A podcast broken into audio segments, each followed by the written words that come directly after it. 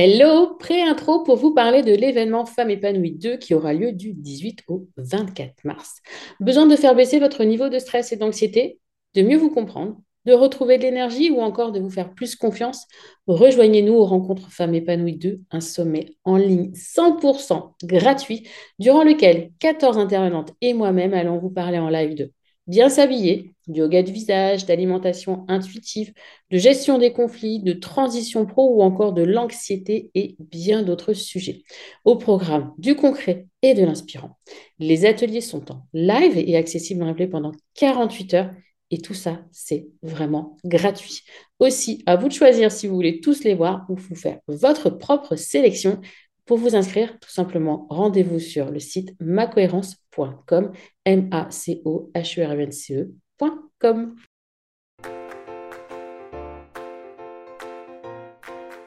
Bonjour et bienvenue dans Le Bonheur me va si bien, le podcast pour les femmes qui souhaitent s'épanouir et construire une vie qui leur ressemble. Je m'appelle Audrey, je suis coach de vie certifiée, business mentor et fondatrice de Ma Cohérence. Ma vie, je l'ai créée et il n'y a rien de magique. Un pas après l'autre, j'ai avancé, testé, recommencé et j'ai fini par trouver ma cohérence, cet équilibre entre tous les domaines de ma vie. Aujourd'hui, je suis convaincue que nous avons toute la possibilité de trouver cette cohérence. Chacune, nous avons le pouvoir de créer une vie plus en harmonie avec nos valeurs, nos désirs, qui nous sommes profondément. Ma mission, vous l'aurez compris, est de vous guider, vous aider à mieux vous connaître, à vous approprier votre vie pour être plus sereine épanoui et enfin trouvez vous aussi cet équilibre, ce bonheur et cette légèreté. Pour cela, sur ce podcast, je vous livre chaque semaine des conseils, des outils et méthodes concrètes pour comprendre vos émotions, mettre en lumière vos qualités, oser être vous. En résumé, je vous aide à vous remettre au centre de votre vie et enfin prendre conscience que vous êtes la personne la plus importante de votre vie. Alors préparez-vous à reprendre votre vie en main. Bonjour, j'espère que vous allez bien, que vous êtes en forme. Je suis trop contente, ça fait très très très longtemps que je n'ai pas enregistré un épisode avec un ou une invitée. En l'occurrence, c'est une invitée, donc ça m'a fait plaisir de pouvoir échanger avec euh, une consoeur, une sophrologue plus exactement, sur une thématique qui, je pense, devrait vous intéresser l'anxiété. On parle beaucoup de stress aujourd'hui, de peur, mais on parle peu d'anxiété. Pourquoi?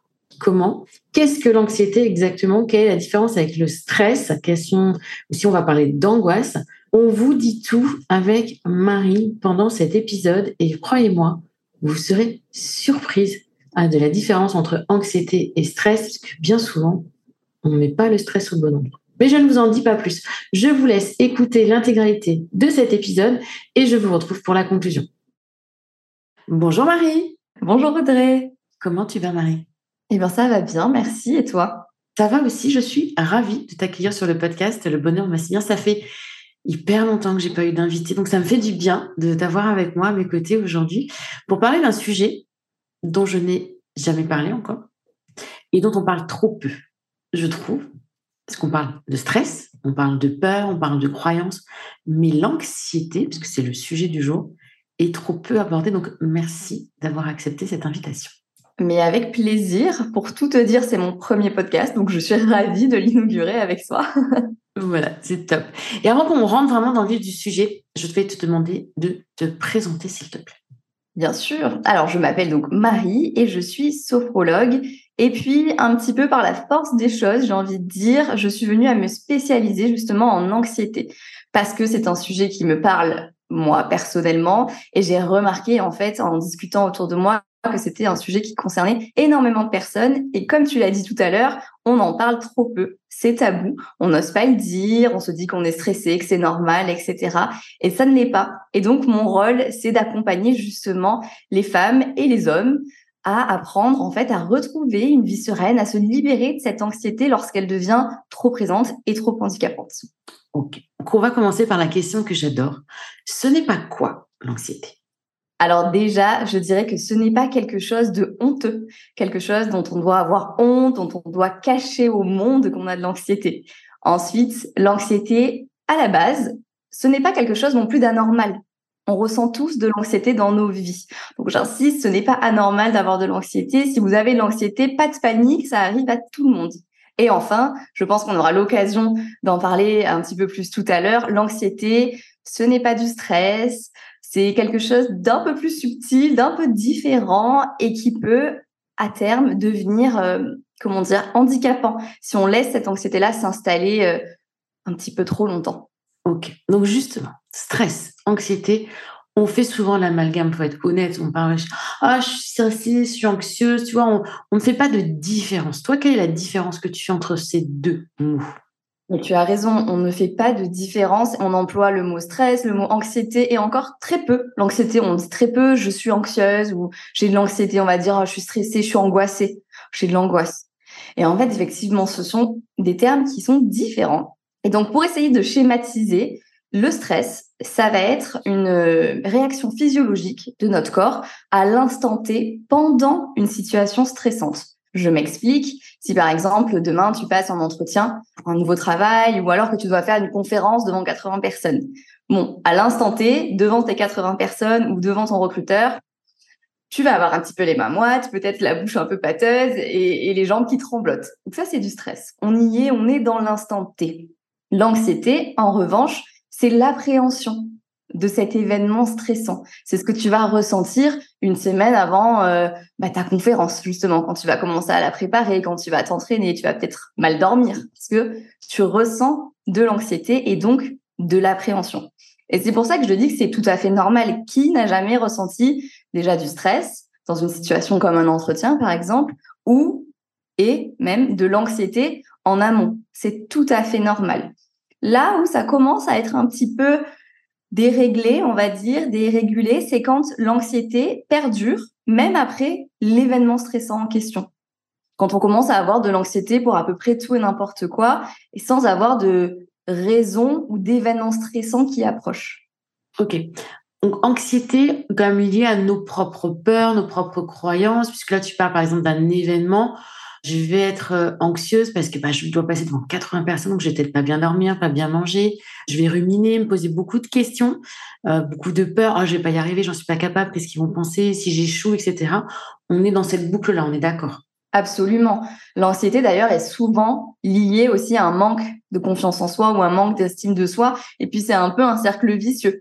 Je vais être anxieuse, donc je vais douter encore plus. Puis, ça alimente mon anxiété qui alimente mon manque de confiance en moi ou le manque d'estime que je peux avoir. Mais oui, tout à fait. Il y a tout un tas de croyances qui se cachent derrière l'anxiété à la base, la peur d'échouer, la peur du regard des autres, la peur, voilà, de, ne pas être à la hauteur. Exactement. Et tout à l'heure, tu as employé le mot angoisse. Donc, anxiété, angoisse, là, elle est où la différence S'il y en a une? Il y en a une, effectivement. C'est assez subtil, mais du coup, l'angoisse, c'est le pic du stress, le pic de, de la peur, en fait. Et ça peut être très paralysant, en fait. L'angoisse, c'est, voilà, là, je suis au maximum de ce que je peux ressentir comme peur par rapport à un événement. Et donc, je suis angoissée, je peux faire une crise d'angoisse, je perds complètement mes moyens, je me sens pas bien. Donc voilà la différence vraiment entre ces trois. Le stress, c'est pendant l'événement, c'est une réaction physiologique. L'anxiété, c'est en amont, c'est la peur d'un événement. Et l'angoisse, c'est en quelque sorte la crise de peur. Donc la peur est vraiment à son maximum. Super. J'adore, toi, le schéma que tu viens de faire, c'est top. Je pense que là, notre audience devrait hyper bien comprendre la distinction entre ces deux. Ben, j'espère. yes, c'est top. On en a déjà parlé, mais est-ce que tu pourrais nous, nous donner des symptômes, on va dire, symptômes de, justement de l'anxiété mais de l'anxiété anormale, tu vois, de ce, truc qui vient, qui est là, qui est pesant, qui est tout le temps là et qui vient gâcher la vie en fait. Parce que c'est normal, je le redis, d'avoir ce stress qui monte quand on est le jour J, d'avoir cette angoisse, ces questionnements, ces doutes, cette anxiété en amont. Donc là, on est OK, c'est humain. Mais quels sont les autres symptômes qui doivent nous faire dire attention, là, ça va pas? Ouais. Bon, déjà, la première chose, comme je disais, si l'anxiété, si ce sentiment de mal-être, de, sentiment anxiogène perdure même après l'événement ou alors il n'y a pas vraiment d'événement euh, stressant qui se profile. Si tu te réveilles un matin et que tu as la boule au ventre, que tu as la nausée par exemple, que tu te sens ben, anxieuse ou stressée comme on pourrait dire dans le langage courant et qu'il ne se passe absolument rien dans la journée ou dans les jours à venir, déjà se, se poser la question. Tiens, je me sens comme ça, qu'est-ce qui se passe? Pourquoi? Est-ce qu'il y a un événement auquel j'ai pas pensé et qui finalement euh, me rend anxieuse inconsciemment presque, j'ai envie de dire, ou alors est-ce que non, il se passe pas grand-chose et là, je dois peut-être me poser un peu plus de questions. Donc, en fait, ça passe par être à l'écoute de soi. Et on a tendance beaucoup à mettre ça sous le tapis. Ah, tiens, là, je me sens anxieuse ou je me sens stressée, comme on dit couramment. Bon, c'est pas grave. Allez, j'ai pas le temps pour ça. Donc euh, là, j'ai trop de choses à faire. Je dois m'occuper de mes enfants. Je dois aller au travail. Je dois faire ci, je dois faire ça. Je me mets sous le tapis. Et ça ne disparaît pas, généralement. Non. Et je pense, j'ai entendu parce que j'ai une amie, moi, qui a, qui fait des, qui est vraiment dans l'anxiété dès qu'elle va prendre les transports en commun. Donc, on est d'accord que l'événement, en soi, il y a des personnes qui vont pouvoir aller euh, à un entretien d'embauche, faire un truc devant 80 personnes et ne pas ressentir d'anxiété ni de stress. C'est aussi, des fois, quand on parle d'événements, tu vas me dire d'accord avec moi, des choses qui peuvent paraître simples pour certaines personnes, mais qui ne le sont pas pour toutes. Donc là, je pense à cette, à cette amie qui bah, prendre le bus, prendre tout ce qui est transport en commun, pour elle, c'est anxiogène. Et là, ça pose problème dans sa vie courante. Donc, on est d'accord que l'événement, ça peut être quelque chose d'anodin pour certaines personnes, mais qui va être pour d'autres pas du tout. Mais totalement. Ça peut être, euh, j'ai envie de dire, tout et n'importe quoi. Pas, c'est pas forcément un événement euh, très stressant comme j'ai pris tout à l'heure, euh, qui, je pense que tout le monde s'accorderait à dire que c'est stressant de parler devant 80 personnes. Mais tu as raison de le souligner. Ça peut être prendre les transports en commun, ça peut être prendre sa voiture, ça peut être être loin de chez soi, ça peut être euh, aller dans un centre commercial parce qu'il y a du monde, tout un tas de d'actions du quotidien, j'ai envie de dire, qui paraissent normales pour, pour beaucoup de monde, voilà, entre guillemets, peuvent être source d'anxiété pour d'autres. Il n'y a vraiment pas de règle. Et c'est pas parce que on ressent de l'anxiété à l'idée de prendre les transports ou alors d'aller dans un centre commercial qui peut paraître anodin qu'on doit en avoir honte et qu'on doit qu'on doit pas accepter en fait cette anxiété et, essayer de la cacher, essayer de la camoufler parce que bon bien souvent ça ne marche pas refouler, c'est comme refouler ses émotions, ça ne résout pas la situation. Donc voilà. Mais oui oui, tu fais bien de le préciser, ça peut vraiment être tout un tas de choses du quotidien. Mmh, mmh. Et donc on va, parler de clés après pour développer ce qu'on appelle, nous, sa sécurité intérieure. Mais comme tu me l'as précisé en préparation de cet épisode, il est important pour toutes les personnes qui ont, entre guillemets, cette anxiété qui vient gâcher leur quotidien, qui vient les déranger trop régulièrement, qui vient les empêcher de faire des choses, de se faire aider. Donc, soit donc toi, tu es spécialiste en tant que sophrologue de l'anxiété, soit parfois vraiment quand c'est devenu presque maladif, un autre professionnel de santé. Ne restez pas avec cette anxiété qui vous ronge à l'intérieur en essayant, comme tu l'as dit, de la mettre sous le tapis. C'est bon, ça va passer. Ça passera pas. Et si ça vous empêche de vivre une vie sereine, ça peut changer. Ce n'est pas unique. Bon, chacune a ses spécificités, mais il est possible de changer et c'est pas une honte comme tu viens de le dire. Exactement, tu as tout à fait raison. Et j'insiste aussi sur ce point-là. Je vois trop de personnes qui viennent me voir et qui me disent, bah, en fait, j'ai de l'anxiété depuis des années et aujourd'hui, bah, je n'arrive plus à sortir de chez moi. Je n'arrive plus du tout à prendre les transports en commun. Je n'arrive plus à travailler. L'anxiété est devenue tellement présente qu'elle en est handicapante. Donc, n'attendez pas d'être à ce stade-là pour réagir même s'il n'est jamais trop tard, évidemment. Mais plus vous attendez, plus vous, déjà, vous êtes en souffrance, et plus le travail qu'il faudra fournir pour apaiser cette anxiété, retrouver cette sécurité intérieure sera important. Donc vraiment, n'ayez pas peur d'aller consulter, que ça soit un médecin, votre médecin de famille, par exemple, pourquoi pas, pour commencer, ou alors d'autres professionnels, et de leur en parler, quitte à ce qu'on vous dise, non, mais vous inquiétez pas, tout va bien. Il vaut mieux que ça soit dans ce sens-là, plutôt que vous vous euh, contraigniez, que vous attendiez au maximum et que puis un jour, en fait, ça soit trop important, trop lourd à porter et que vous soyez au plus mal en fait. Et je sais déjà que j'ai des personnes parmi l'audience qui vont dire Mais Audrey, quand est-ce qu'on sait euh, que c'est vraiment trop? Donc, tu l'as dit tout à l'heure, c'est se reconnecter à soi. Si vraiment ça vous handicape, ça vous bloque dans certains projets, certaines envies, certaines choses de la vie courante, allez faire vos courses, allez travailler. Déjà, on est déjà, on est déjà hyper loin pour moi dans la problématique. Mais si par exemple ça vous bloque dans, un projet, une envie, je sais pas, vous avez envie de, repeindre votre maison, vous avez envie de faire quelque chose, mais ah ouais, mais non, là faut que j'aille dans le magasin, ah il va du monde, faut que je pose une question, tu sais, c'est là le truc de dire oh là là, falloir que je pose des questions, que je... bah là non, ça vous empêche. Oui. Et puis il y a aussi euh, le fait de mal dormir, par exemple. Les personnes qui sont anxieuses ont souvent des problèmes de sommeil qui se règlent tout seuls dès qu'on a réglé l'anxiété, parce qu'en fait le système nerveux est tellement en vigilance. Parce que l'anxiété, c'est ça, c'est un état d'hypervigilance, comme si on se préparait pour un danger qui n'arrive finalement jamais. Donc, on s'épuise à attendre ce danger, à se préparer au combat, entre guillemets. Et donc, même la nuit, le système nerveux est, est en hypervigilance, exactement, déréglé, et donc, on dort mal. Ça peut être à l'endormissement, mais ça peut aussi être des réveils nocturnes, sans trop savoir pourquoi. Finalement, on se réveille et on n'arrive plus à se rendormir. Donc, si vous avez des troubles du sommeil, si vous vous réveillez le matin avec la boule au ventre, rien qu'à l'idée de sortir du lit, de commencer une nouvelle journée, là aussi, posez-vous des questions. Mmh. Et puis toutes les petites choses qu'on appelle, euh, qui sont liées, tu sais, les petites tocs ou les petits qu'on a entre guillemets liés au stress, parce qu'on parle de stress dans ces cas-là, se ronger les ongles, se triturer les, les cheveux, des petites choses comme ça, toutes ces. Donc ce n'est pas le stress, parce que tu nous l'as expliqué tout à l'heure, le stress, c'est vraiment ce moment où on est dedans.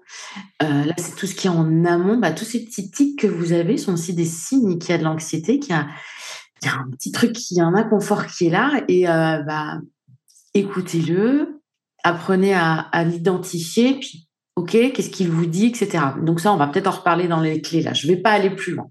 Oui. Et d'ailleurs, il y a aussi une petite chose qui est une stratégie que les personnes qui ont l'anxiété mettent en place consciemment ou inconsciemment, qui n'est pas forcément la solution. Donc, je pense que c'est important aussi de le dire, c'est l'évitement. Et l'évitement des situations anxiogènes, justement, ou angoissantes.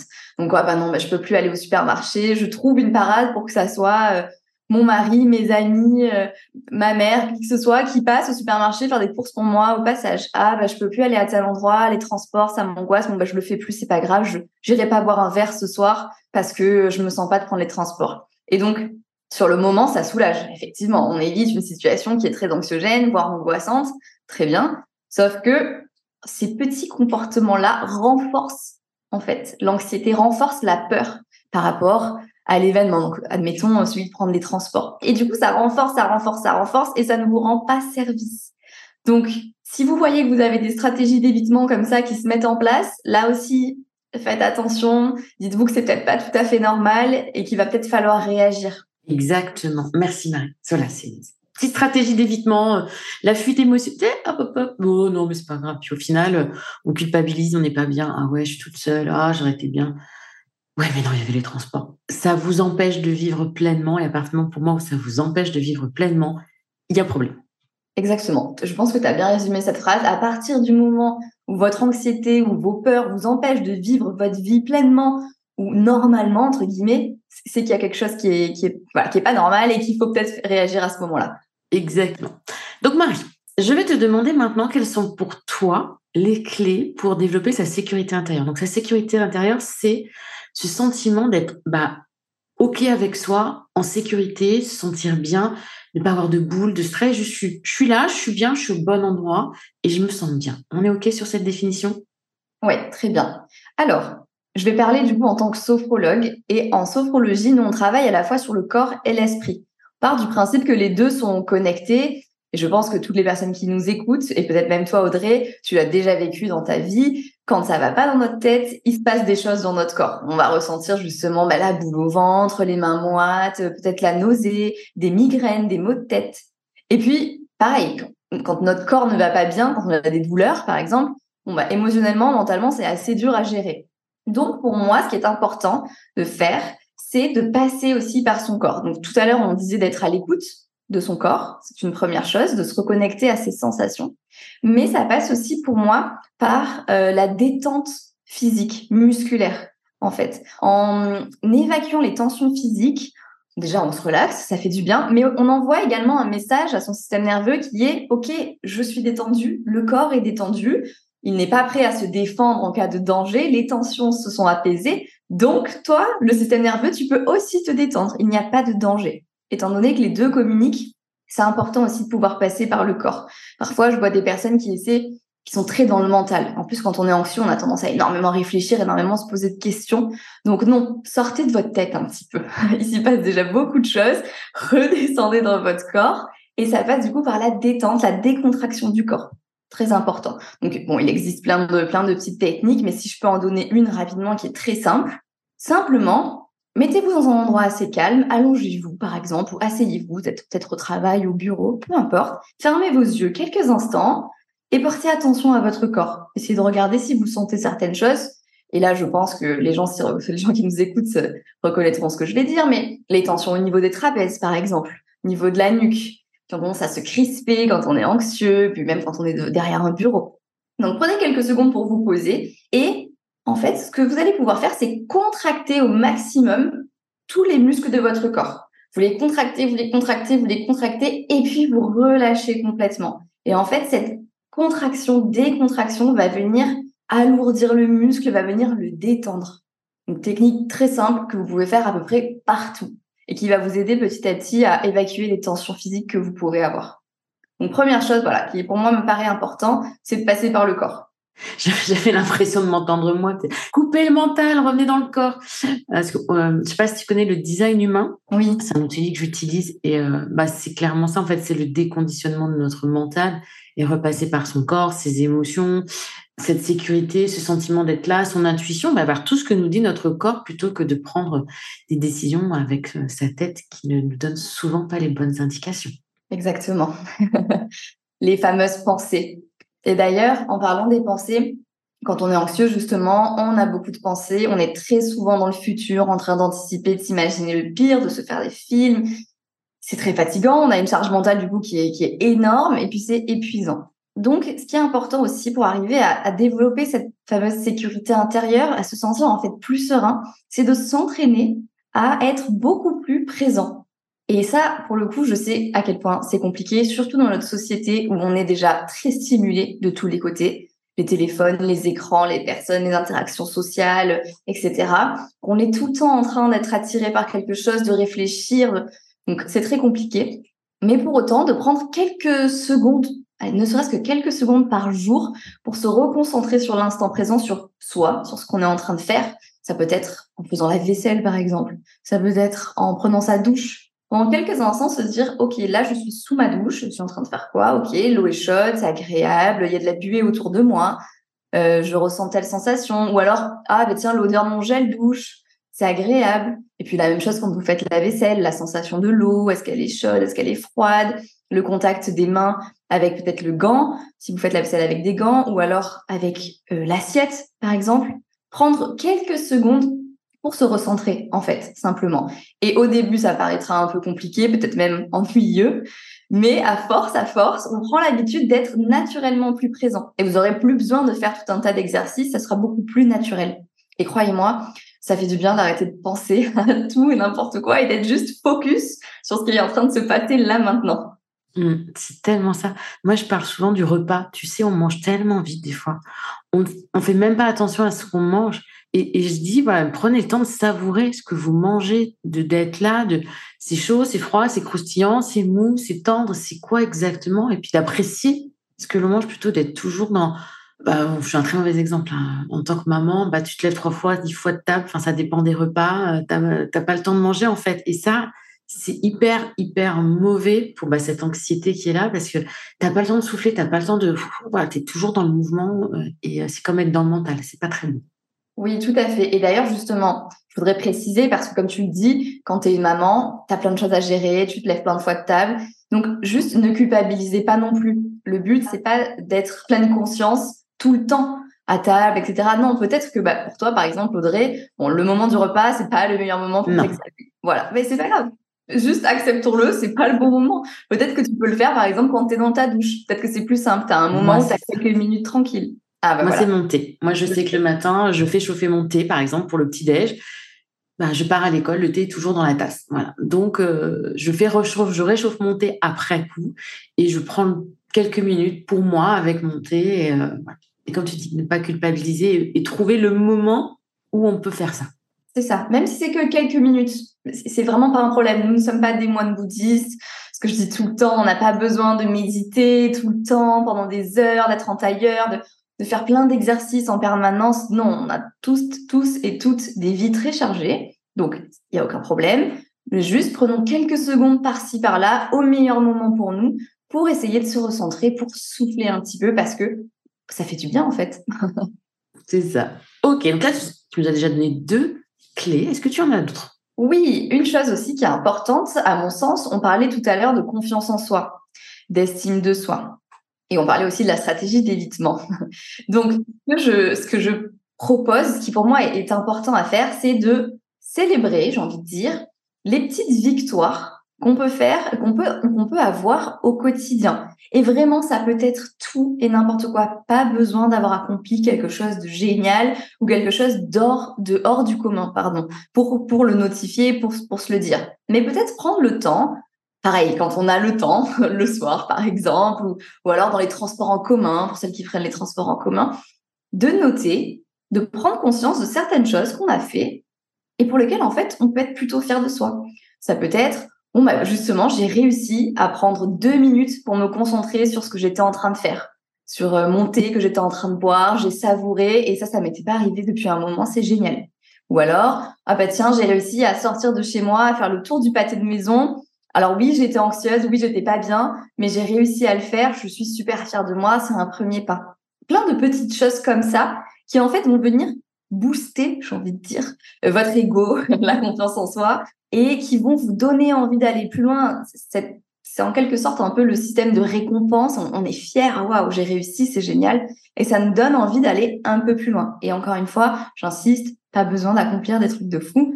Pour commencer, ça peut vraiment être des petits pas. Mais petits pas plus petits pas, on arrive quand même à avancer et donc c'est l'essentiel. Je n'aurais pas dit mieux. Celles qui me connaissent le savent. Je les invite. J'invite les personnes qui font mon accompagnement créatrice à faire des apéros victoires chaque semaine avec ah, leur famille. Voilà. Donc, euh, celles qui m'écoutent régulièrement ont déjà dû l'entendre, euh, ce principe de.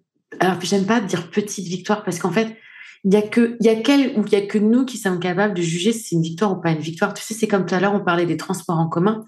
Mais quelqu'un qui est dans l'anxiété de prendre un bus, le jour où il y arrive, c'est juste un truc à célébrer. Mais, mais sais, le truc, mais vraiment, c'est pas parce que 90% euh, de la population arrive à prendre un bus sans se poser de questions que parce que vous, vous y arrivez alors que ça fait des années que vous luttez pour, vous ne devez pas le célébrer. Au contraire, à vous de juger ce qui a été difficile pour vous et de la difficulté que vous avez eue pour arriver jusque là où vous en êtes. Et ça, c'est hyper important, mais vraiment primordial. Mais oui, tout à fait. Et tu sais pourquoi j'emploie ce terme de petite victoire alors que je suis en réalité tout à fait d'accord avec toi? C'est parce que justement, on a tendance, quand j'en discute avec les personnes qui viennent me voir en consultation, elles ont tendance à minimiser en fait leurs actions et leurs victoires. Et pour elles, c'est pas vraiment une victoire. Oh, mais ça, c'est vraiment pas grand chose, mais c'est anodin. Et donc, c'est pour ça que j'emploie ce terme de petite victoire. C'est pour que la personne en face de moi se dise, OK, bon, bah alors ça, c'était peut-être pas incroyable à mes yeux, mais donc ça rentre peut-être dans une petite victoire, donc peut-être que je peux le célébrer. Ça. Voilà, J'ai eu la même que toi il y a pas très longtemps euh, en coaching individuel.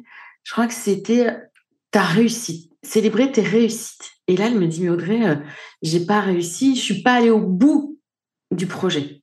Ok, d'accord. Donc, c'est peut-être c'est se féliciter, tu vois. Je dis, bah, félicite-toi pour chaque pas, en fait. Tu vois, j'essaye, pareil comme toi, trouver des mots, petite victoire, se féliciter, se célébrer, réussite, parce que bah, chaque personne a sa définition. Et elle m'avait dit plein de trucs dans le coaching. Je dis, mais tu te rends compte? Oui, mais c'est pas une réussite, ça.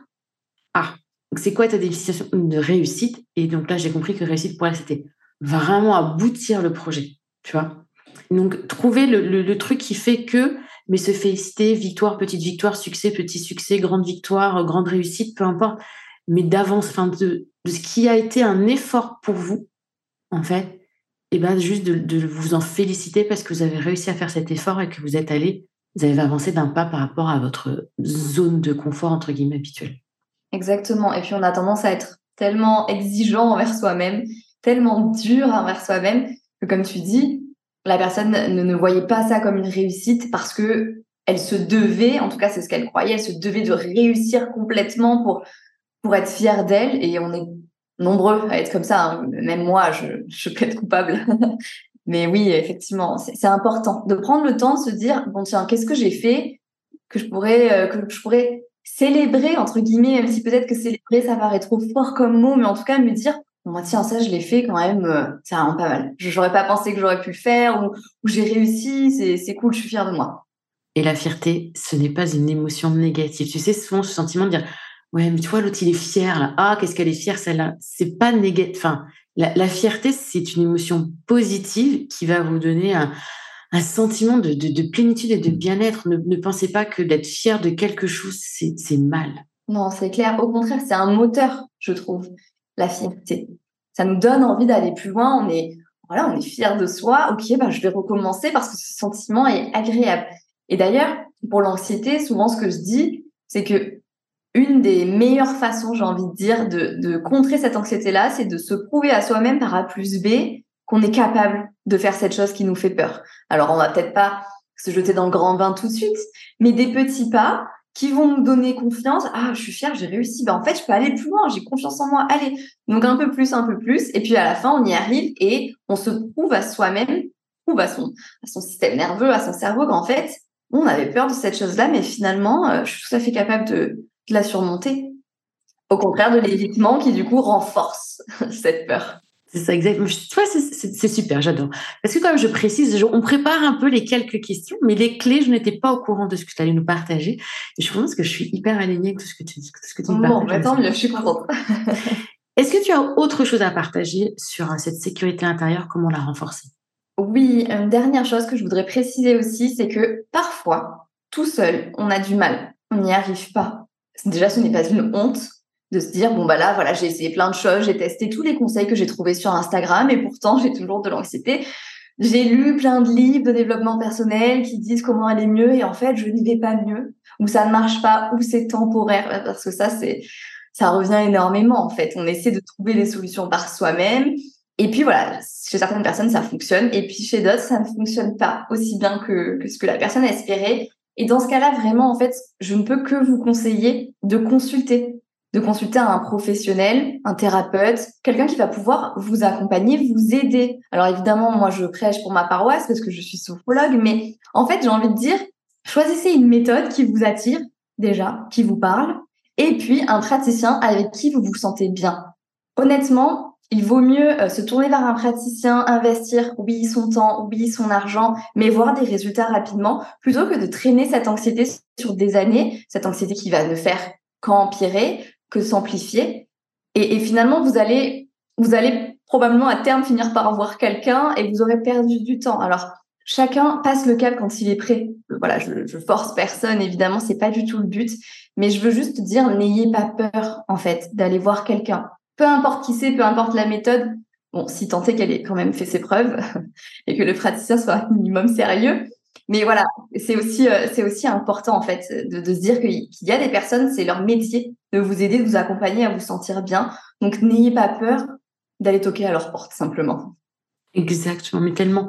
Et c'est hyper important ce que tu viens de dire, donc, de se faire aider. Alors se faire aider, il y a des praticiens, mais déjà la première étape parfois c'est juste d'en parler à son entourage aussi, tu vois, le truc, tirer la semaine d'alarme, dire là je peux pas, je, je, je, je vais faire une crise d'angoisse, euh, c'est impossible pour moi, enfin vous, enfin, la vulnérabilité, être OK avec ça, c'est normal. Ensuite, bah oui, se faire accompagner par des gens qui sont formés, qui sont formés, vraiment formés pour ça. Et tu l'as dit aussi, c'est choisissez au feeling. C'est ce, ce côté, le corps vous dit, cette personne, elle me parle, elle m'appelle, oui, ça me va. Plutôt que d'être dans le mental, euh, le corps vous dit des choses. Et faites attention parce que bien évidemment aujourd'hui, c'était déjà le cas avant, mais je pense que depuis le confinement, on voit de tout apparaître. Sophrologue, c'est une certification, c'est un diplôme reconnu par l'État. Donc, tout le monde ne peut pas se dire sophrologue aujourd'hui. Coach, tout le monde peut se dire coach en France. Effectivement, il faut faire attention aux praticiens euh, que vous choisissez, essayez de regarder les diplômes effectivement de la personne et ses certifications. Regardez pourquoi pas aussi les avis sur Google si la personne en a. Et puis, euh, voilà, essayez de vous faire aussi votre propre avis, quitte à faire un premier rendez-vous et vous dire, bon, bah, génial, en fait, je me sens à l'aise avec cette personne, euh, sa méthode, elle me parle totalement. Ou alors, bah, de vous dire, bon, bah non, peut-être pas, en fait, je me sens pas hyper à l'aise. Et c'est pas grave. Vraiment, la personne en face de vous ne devrait pas le prendre mal, il n'y a aucun souci. Et, et vous non plus, n'ayez pas honte, ne culpabilisez pas. Vous passez un moment avec cette personne et puis voilà, vous testerez peut-être une autre méthode, peut-être une autre un autre praticien à un autre moment. Ça, c'est vraiment euh, c'est important. En fait, il y a autant de praticiens euh, que de que de personnalités différentes. Donc, choisissez quelqu'un avec qui vous vous sentez à l'aise parce que c'est très important que vous puissiez lâcher prise en fait pendant ces rendez-vous-là. Le but, c'est que vous puissiez euh, oui, vous laisser porter, j'ai envie de dire, par le, par le professionnel. Si vous êtes sur la retenue, si vous n'êtes pas à l'aise, bon, c'est dommage c'est pas possible. c'est, c'est pas ça, en fait. La, la, relation qui doit se créer doit être saine et libre aussi à nous, accompagnants, parfois de refuser quelqu'un avec qui ben, on sent qu'on n'est pas dans une, ce qu'on appelle nous en tant qu'accompagnant, une alliance de travail qui va être saine pour nous comme pour la personne. Donc, on ne fait pas perdre du temps à quelqu'un en disant je vais aller voir, je vais découvrir ce, professionnel, je vais voir comment ça se passe. Ça se passe bien, tant mieux, ça se passe pas bien, et eh bien on s'arrête là et c'est mieux comme ça pour tout le monde. Parce que si vous n'êtes pas à l'aise, si vous n'êtes pas bien, ben, l'accompagnant va se remettre beaucoup en question aussi. À un moment donné, euh, voilà, donc faut penser à ça. Ok, et eh ben dis-moi, on a quand même de belles clés là pour développer euh, ça une meilleure compréhension quand même de ce que c'est que l'anxiété. Là, je pense que c'est clair, stress, anxiété, angoisse. On a le schéma bien défini. Est-ce que tu as quelque chose à rajouter? Eh bien, écoute, je suis contente si en tout cas c'est clair. J'espère que ça l'est. J'espère que les personnes qui nous écoutent auront une meilleure vision de, de ce qu'est l'anxiété, qu'on aura aussi un peu réussi à, comment dire, enlever ce tabou qu'il y a aussi sur l'anxiété. Comme tu disais, on en parle peu. Et encore que je trouve que ça commence à évoluer. Mais justement, parfois, c'est un petit peu trop diabolisé. Et, ça peut faire peur, et c'est pour ça qu'on n'ose pas dire j'ai de l'anxiété, je suis anxieuse, etc. Je fais des crises d'angoisse parce que c'est un petit peu diabolisé. Parfois, je vois notamment des commentaires sur les réseaux sociaux ou en consultation quand je parle avec des personnes. Donc vraiment, j'insiste, l'anxiété à la base, c'est quelque chose de normal, de sain, j'ai envie de dire, comme toutes les émotions qu'on ressent. Donc si vous avez de l'anxiété de temps en temps, eh bien, félicitations, vous êtes humain, moi aussi. Audrey aussi, persuadée. Donc, ce n'est pas un problème.